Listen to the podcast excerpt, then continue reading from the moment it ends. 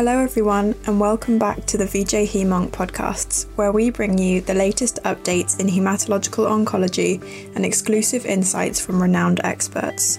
In today's episode, we'll be focusing on exciting news in the MDS space from the European Hematology Association and American Society of Clinical Oncology meetings. We are thrilled to be joined by three globally recognized leaders Amir Zeidan, Andrew Wei, and David Sallman.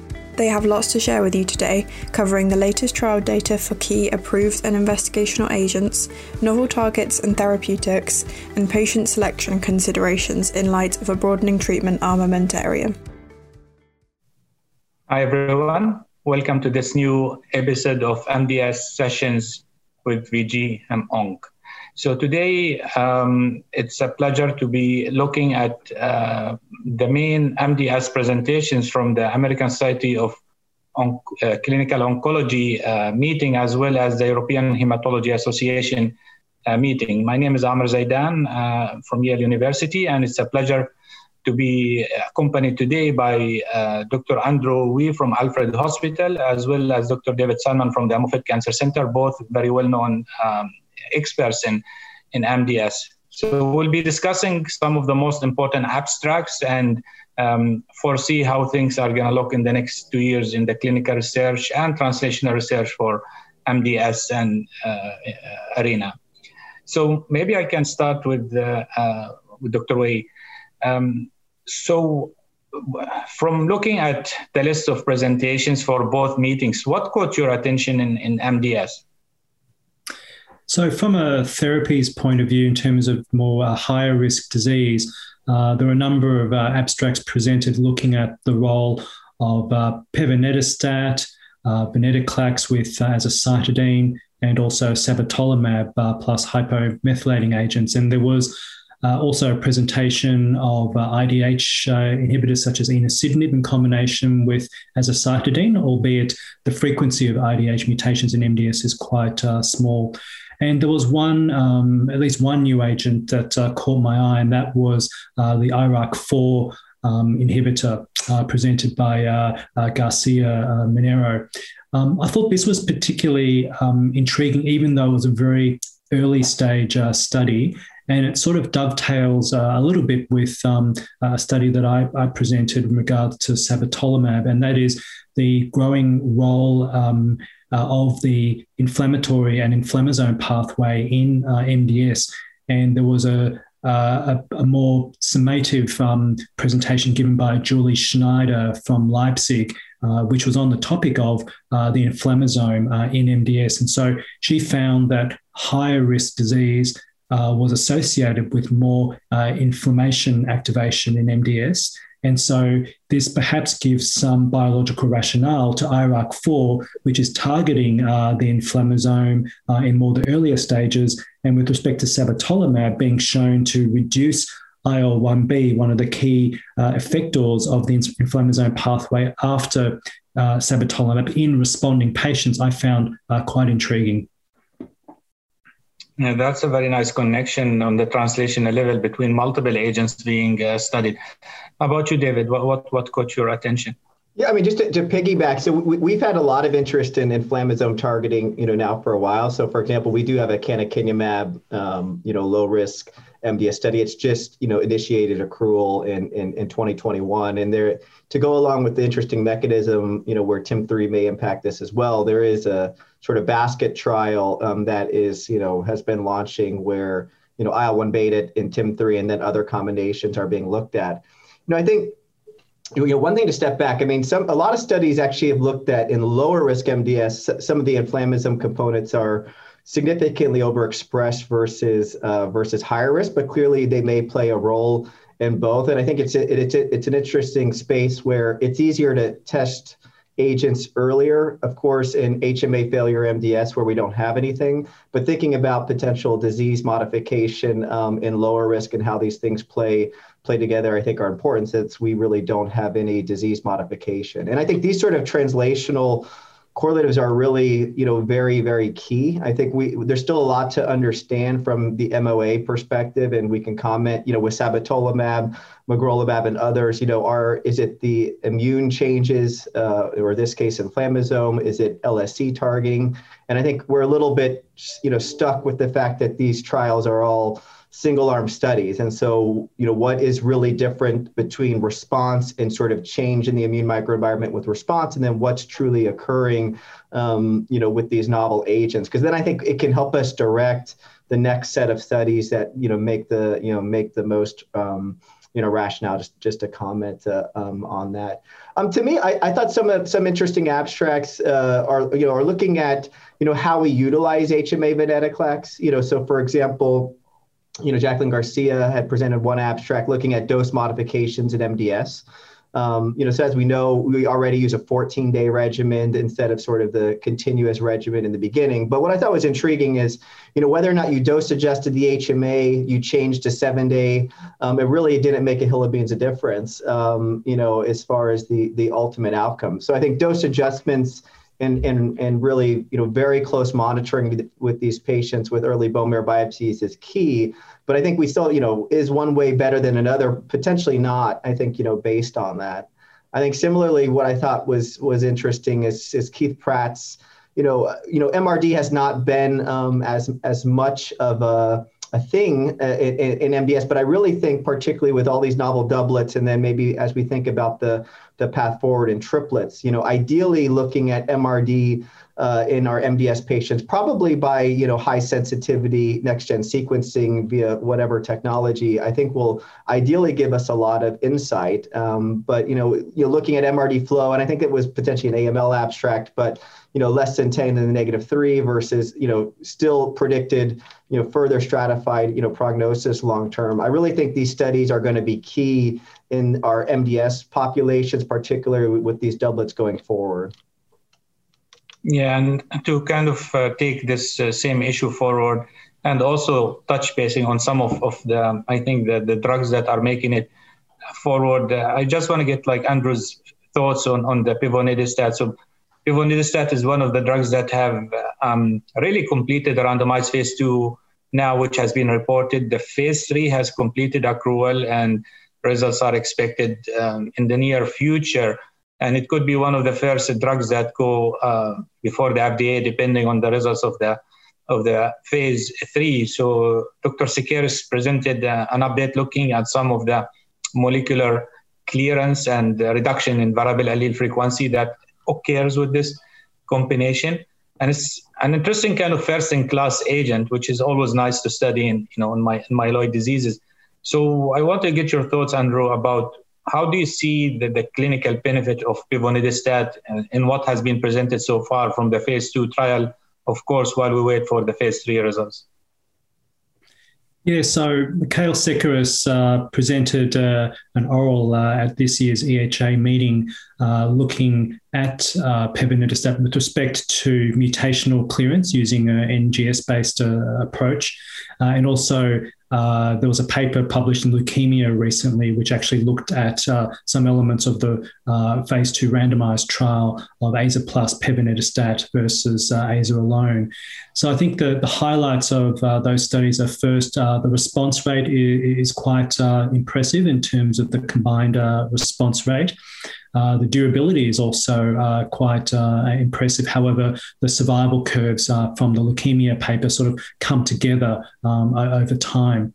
Uh, so uh, that study was a little bit different from other MDS studies in that it um, merged patients with CMML with oligoblastic uh, AML uh, and also higher risk MDS. And it does beg the question as to whether uh, in fact, uh, AML uh, or MDS with high levels of blasts and AML with low levels of blasts um, is there a real, uh, you know, distinct distinction between those entities, or in fact, is it just a continuum of a, of a, of a similar uh, disease, but just more of a spectrum rather than a dichotomous uh, split between MDS and AML? And I think it'd be really interesting in the next iteration of the WHO um, where patients with uh, uh blasts uh, above 10% go, because there was a recent uh, abstract by Eli Estey arguing that um, AML, MDS with EB2 should in fact be classified or treated um, as either MDS or AML, but basically both, and not really distinguishing one uh, from, from the other.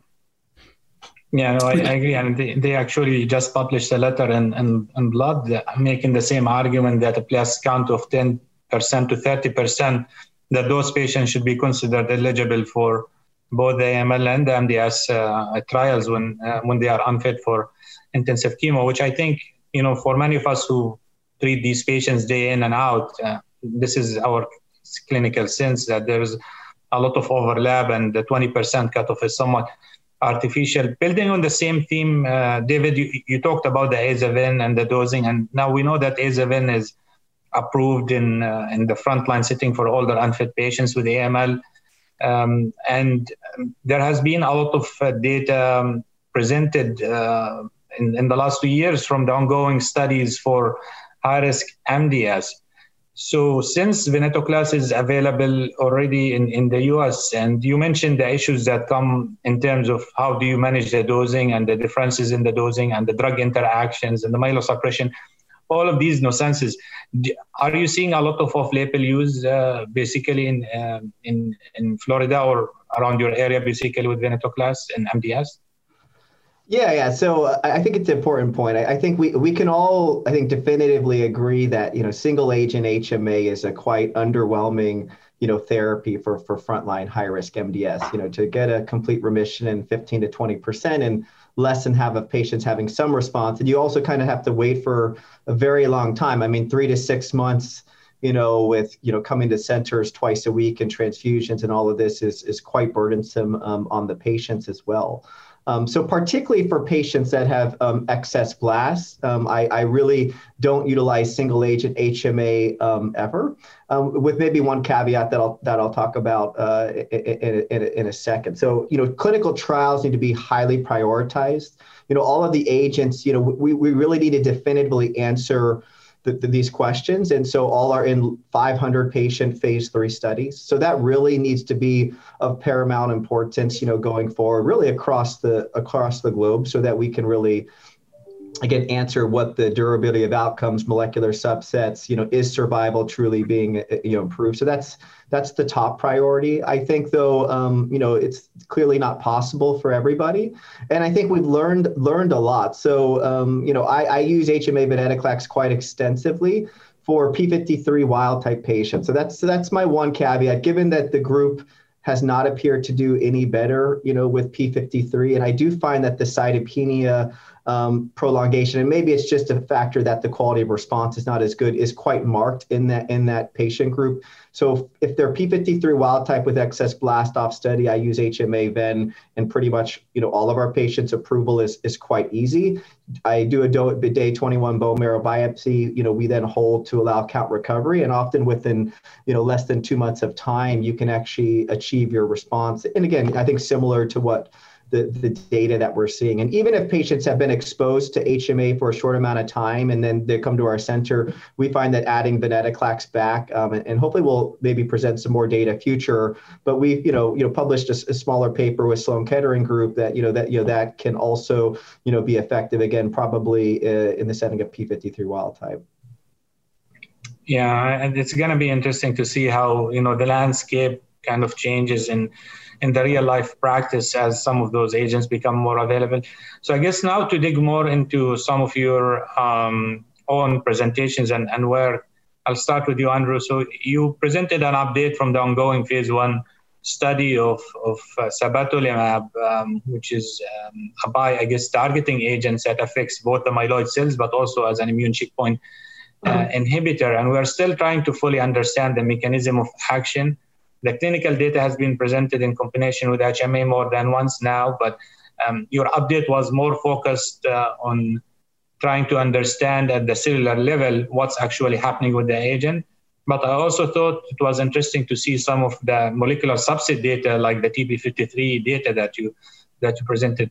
So maybe you can um, give us an overview of what you presented and your thoughts on, on that.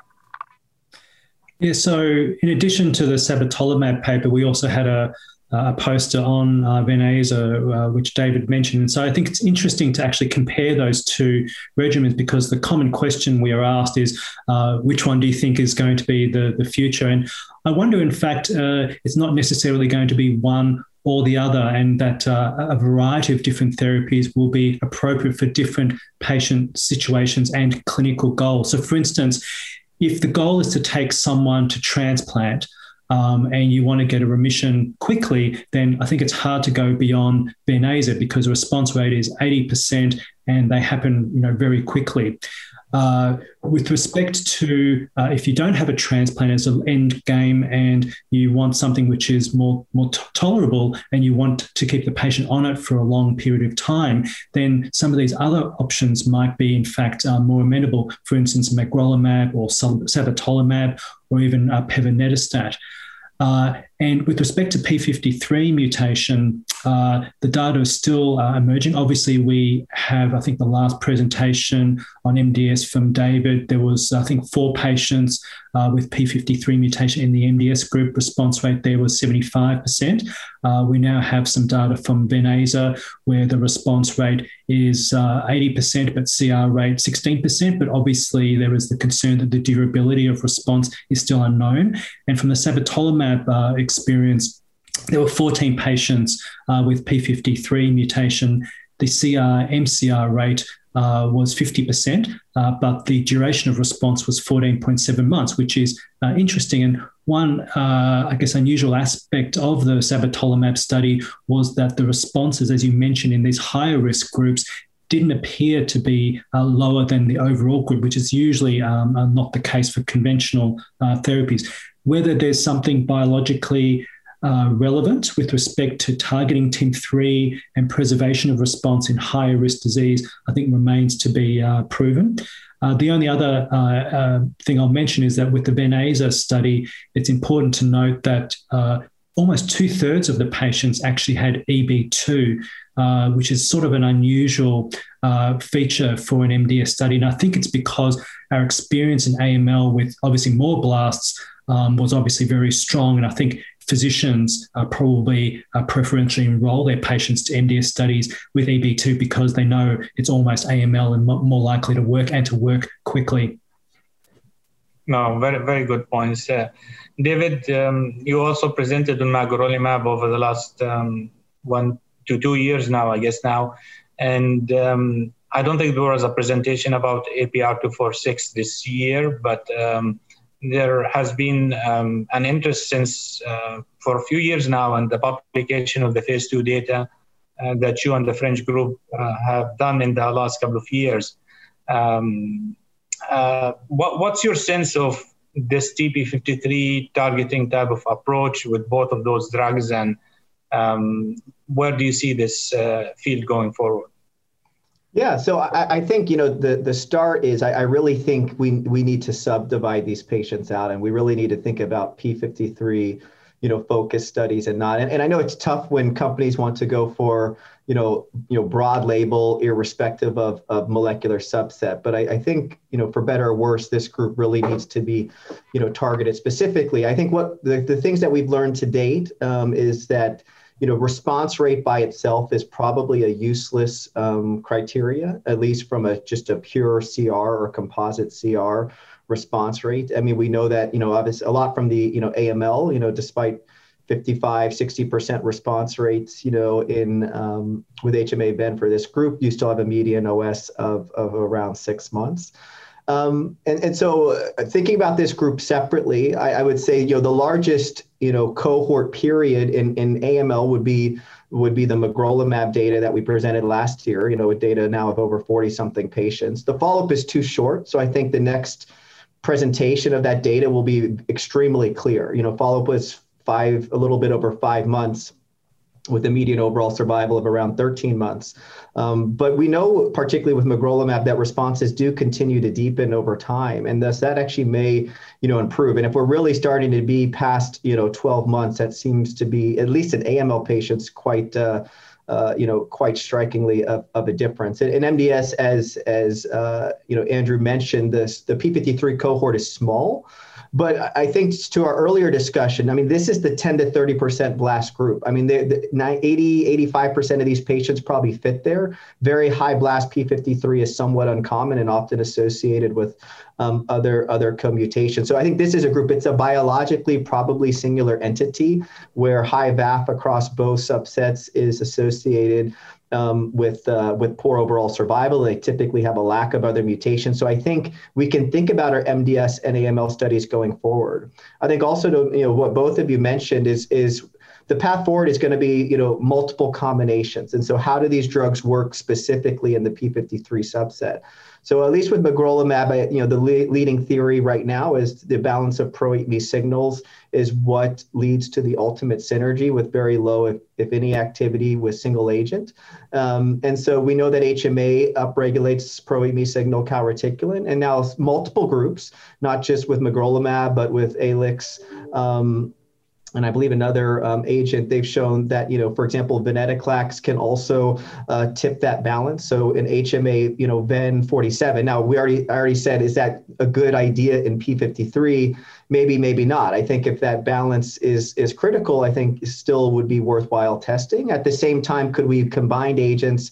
Like an HMA APR 246 and, and, and 47 agent, how does APR impact pro-eat signals? You know, you know, we don't know. Um, but could we go through sort of a dual-pronged approach? Because um, again, a median OS of 12 months, even if that's uh, significantly better, is nothing to to take home. We need to really think about the the, the next level um, you know, for these patients. Uh, you know, APR and magrolimab have the most data, I think, from that perspective. But we need to think about sabatolimab. I, we we know that there are clear immune differences, and so you know, would adaptive and innate immune activation sort of have a dual pronged benefit in this group? You know, I mean, we need to we need to test it. So I I, I love a lot of different triplet trials and maybe we can have you know basket sort of studies if we can get companies to work together specifically for molecular subsets like p53 so before I go to Andrew, I wanted to follow up on one point, David. Um, so there has been a lot of talk about TP53 mutation targeting um, with with CD anti-CD47 agents, and there has been a lot of concern about lack of clarity of why this subset would be particularly sensitive, or is it just because this do, those patients do very poorly that any drug that generally works for MDS and AML in a very good way could potentially show effects um, kind of in a more prominent way. So what's your what's your current thinking about uh, this issue? Yeah, it's, it's a great it's a great question. I mean, the latter is is very easy to say, hey, this is a bad group that now is appearing to do better.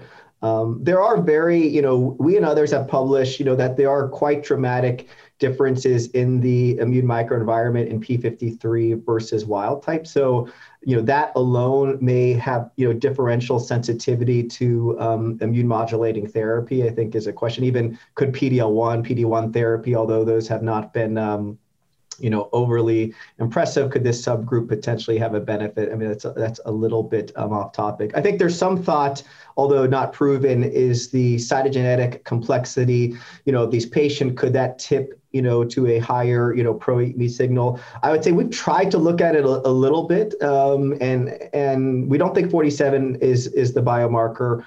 You know, from calreticulin uh, expression in a small subset, um, I would say was not dramatically different, but that's just one, you know, pro-eat signal. So I do think there needs to be you know, you know, continued work? Is there something truly novel about, you know, sensitivity, you know, with P53 or it's a group? I think I think in the end, the, the clinical data trump everything else, and we will learn on the back end as far as all approvals in MDS how they how they truly work or how they may truly work for subsets. But clearly, you know, the signal is there, and I and I think as you know, especially in the randomized trials, we can start to understand better what's different um, and you know, you know, single cell, you know, RNA sequencing may be very insightful from that perspective, um, you know, which is, is easy enough to do nowadays. So. Yeah. So, uh, Alfred, basically, in terms, uh, sorry, Andrew, in terms of um, thinking about um, the combination therapy, you know, you and David both brought up um, the combination, and you know, although we still don't have a, even a doublet approved at this point, we are already thinking about triplets and maybe quadruplets in the future, and following that, multiple myeloma paradigms. And I keep thinking uh, with, you know, MDS patients are generally much older than uh, most of the hematologic malignancies. Most of them are in their 70s and the myelosuppression with the bone marrow environment being quite diseased and um, not a lot of residual hematopoiesis. So how do you see the feasibility beyond the appeal and you know some selected younger patients who are very good fit? How do, how do you see for the overall population of MDS? Like, do you think these will have overall implications for the entire MDS population, or are we just going to be talking about selected subsets who can tolerate such um, triplets or more intensive therapies? Perhaps for us in the last couple of years, the biggest clinical change with these new therapies is uh, the perception of patients, perhaps not so much as these older patients who are really just going onto a palliative course for a period of time and there's no long term future. We're now looking at every MDS patient that's coming through. And the first question we're asking ourselves is can we do a reduced intensity transplant on these patients? Because we now have agents which can give us really high response rates that we've never seen uh, before. And I feel the discussion is not so much a matter of um, doublets, triplets, and which agents, but it's which combination, to get us to a transplant uh, and when to do the transplant. For instance, do we just wait for blast clearance if EB uh, one or two was the problem, or should we try and go for cytogenetic remission? And as David mentioned before, should we even try and go for MRD remission, which could be, in fact, NGS based before we go to transplant to basically make our big shot, which is the transplant, the most effective uh, as possible. And so I think for me, this is the central set of questions. Um, which new agents will get us to transplant, when to do the transplant, and maybe, like in AML, should we be doing something after transplant, potentially MRD guided uh, as well? What we really um, need to know, I think, is for instance, uh, is just blast clearance enough? Because we usually get that more quickly if we also have to wait for cytogenetic and other um, MRD clearance, then that's going to delay the transplant. Does that come at a, at a cost of uh, progression? Maybe not so much in MDS as opposed to AML. And so I think these, these questions are really critical, which hopefully uh, future studies might address in a more systematic uh, manner, because at the moment, um, a lot of it's just based upon institutional and, and individual uh, practice. Yeah, I think that's really really key. I would love to start to see some of the transplant outcomes from from some of the early phase phase patients because you know that ultimately you know are can we cure a significantly increased proportion of patients? I think that's a real hope. Um, you know, there's been anecdotal you know discussion a, a, across that, but really seeing these data and then you know as you said, you know, looking at MRD pre post of course, you've done a lot with, you know, with oral hypomethylating agents. Can we think about those strategies with some of these agents in the in the maintenance approach? And then maybe just to throw a wiggle in it. I mean, what what about induction chemotherapy in uh, you know you know high risk uh, you know you know patients? Um, you know, there are several trials with Vyxeos going on um, with with MDS-EB. There's not really data to date. Uh, again, I think we would not do that, you know, in in the P53 mutant setting. But what about in the wild type? You know, uh, you know, patients. I think it's something for us at least to to think about. You know, we, we have this different paradigm, but we already said there's, you know, the we have the same question in our fit 60 year old. You know, is HMA ven or chemo a better route for a fit patient going to transplant? To me, that's maybe the biggest unknown question in uh, in you know older but fitter um, acute myeloid leukemia. But I think we, will have the same question. The paradigm has never been there, but maybe as some of these trials, uh, you know, with Vyxeos or other combinations um, are, are looked at, I think they're, they're really important. Yeah.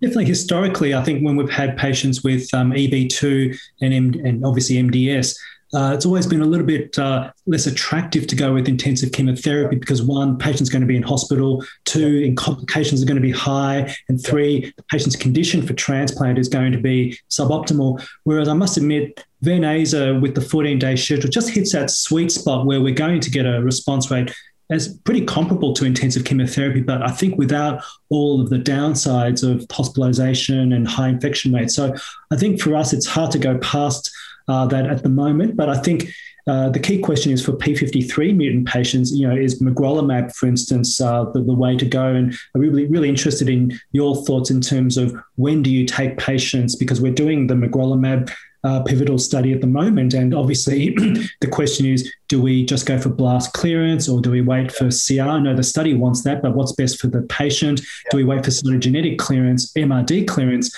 Um, yeah. But as you know, that's going to take more time to achieve. Uh, what be really interesting in what you do for your patients?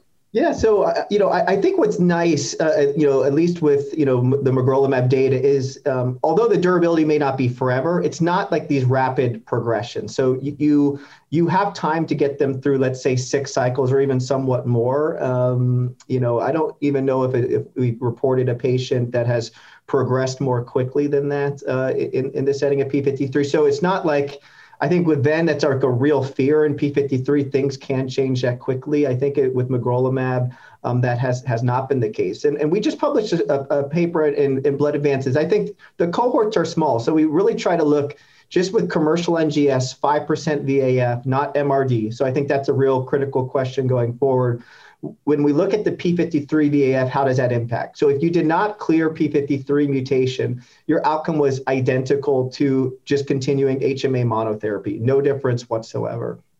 Whereas if you cleared prior to transplant, and again, not at MRD, that's the only group that had um, you know benefit, and it's still there. I mean, the, the tail of the curve is not good, but those were the long-term survivors, were patients with clearance. So that's actually how we're practicing essentially. If we do not get at least a high level of, of P53 clearance, then we're thinking of other novel therapies and not taking them uh, to transplant. I think that's probably the most important marker to predict outcomes. Again, the cohorts were, you know, in the seven to nine patient realm, but if you look at the New England 10-day da- decitabine, which was somewhat intriguing for the transplanted group, the same number of patients. Actually, I'll take you up on that um, on that thoughts uh, um, and ask Andrew. Um, like for his thoughts about some of the new agents. Like there are so many um, kind of drugs in advanced phase three testing. It's quite amazing in in uh, in, uh, in uh, high risk MDS. But I wanted to get um, your thoughts, Andrew. Like we had the MCL1 inhibitor or MCL inhibitors basically kind of um, come as part of uh, you know interest in ap- targeting apoptosis pathways, and there was a lot of interest, and then things seems to become not as active because of the concern about some of the toxicities. Uh, but there's still a very good preclinical rationale. And I know you've done a lot of work in, in this area for myeloid um, malignancies. So, do you see that there could be a resurgence of those agents, and how do you see they contribute to management of MDS patients? Mm. So, as you've um, mentioned, the first thing we learned with MCL1 inhibitors, despite incredibly strong preclinical rationale, a combination with BCL2 inhibitors uh, was going to, you know, cure lots of diseases. Uh, I think what we've found is that the therapeutic window is is much more challenging uh, than we had expected, and that was partly because all the preclinical testing uh, was done uh, obviously in murine models, but uh, murine uh, MCL1 is not as well targeted as human MCL1 by the drugs. And so there was a one log difference in binding uh, potency. And therefore, I think the uh, and, and the other thing is that when we went into patients, obviously a lot of these patients had received a lot of anthracyclines, a lot of patients are older. And one of the key issues of targeting MCL, which we know again from basic biology, is that the, there is going to be a cardiac signal, uh, there will be a gastrointestinal signal, and there could also be a liver signal. Uh, so, what we need to do now is to work out can we lower the dose of the MCL1 inhibitor to a level where we can stay below the threshold of causing complications to those critical organs then combine it with the most synergistic partner possible such that we can get the, the clinical efficacy without having to raise the dose of an MCL1 inhibitor and is an intermittent schedule and picking the right patient that doesn't have a huge uh, anthracycline burden, cardiac comorbidities, liver tox, etc., um, going to give us that therapeutic window. Some other interesting approaches to try and uh, come to the same outcome is to use things like nanoparticles, which are thought to concentrate into the bone marrow more effectively than just giving the drug as a naked drug systemically? Uh, can you uh, encase MCL1 inhibitors in nanoparticles, which can then concentrate into the bone marrow and then target the leukemic cells or MDS cells more than the heart, liver, and gut?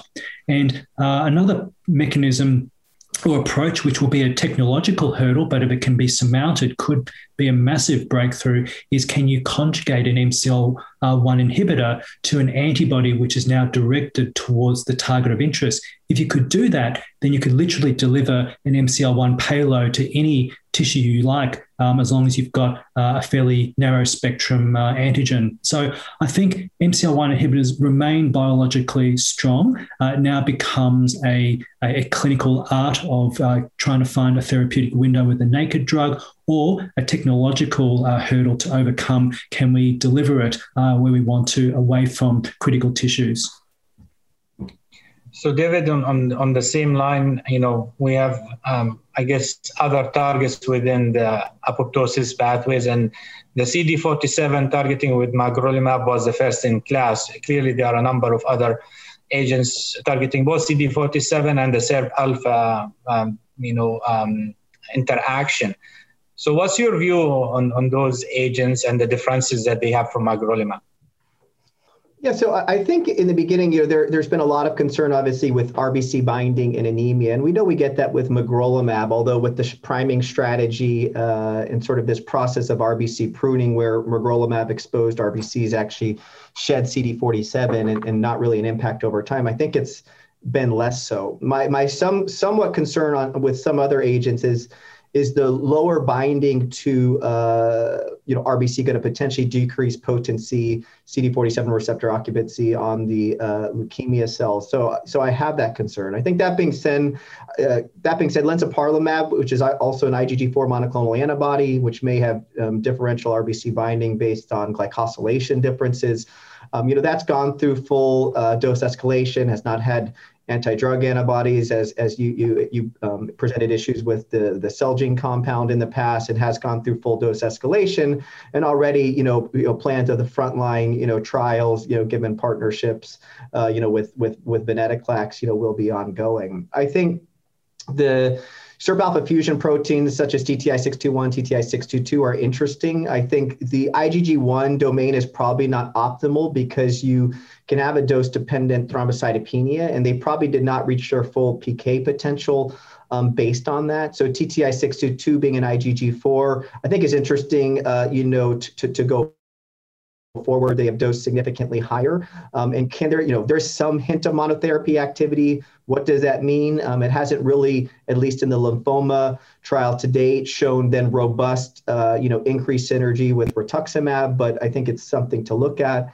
And then I think thinking of the way of the future, can you target CD47 and other? So there is, um, for example, a CD47, CD40 ligand inhibitor that's going to be uh, entering uh, uh, trials. There are potentially bispecific agents, although that can be a little bit of challenge given the ubiquitous expression. But potentially 47 plus other, I think, is uh, um, is intriguing uh, and potentially like with an LSC eradication, you may be able to partner it with another LSC targeting, um, you know, even in the setting of CAR T, like a bispecific CAR could be something of, of, of, uh, of future. But I think for frontline, probably, you know, looking at magrolimab, lemzoparlimab, um, I think thinking in the relapsed or novel, novel combinations, you know, some of these other uh, agents may, uh, you know, have interest to be looked at. And this has been a theme, I guess, across immunotherapy, where monotherapy might not necessarily give you a lot of activity in myeloid malignancies, but the combination seemed to go um, much beyond the monotherapy. So thank you so much, both of you. This was a great discussion. A, a lot of exciting developments in, in MDS, and the field is going forward at a very um, rapid rate. It's, it looks like we're going to have some major change in the landscape over the next few years. Thank you so much, and I look forward to talking to you on subsequent uh, sessions um, in the near future. Thank you so much for joining us for today's episode, and thank you to our MDS experts for their wonderful insights. You can now head over to Twitter to share your thoughts with us on today's topics and follow us at VJHemonc. There is lots more exclusive content available on our MDS channel, so make sure to visit vjhemonc.com to learn more. You can also subscribe to the VJ Hemonc podcasts, which are available on Spotify, Apple, and Podbean.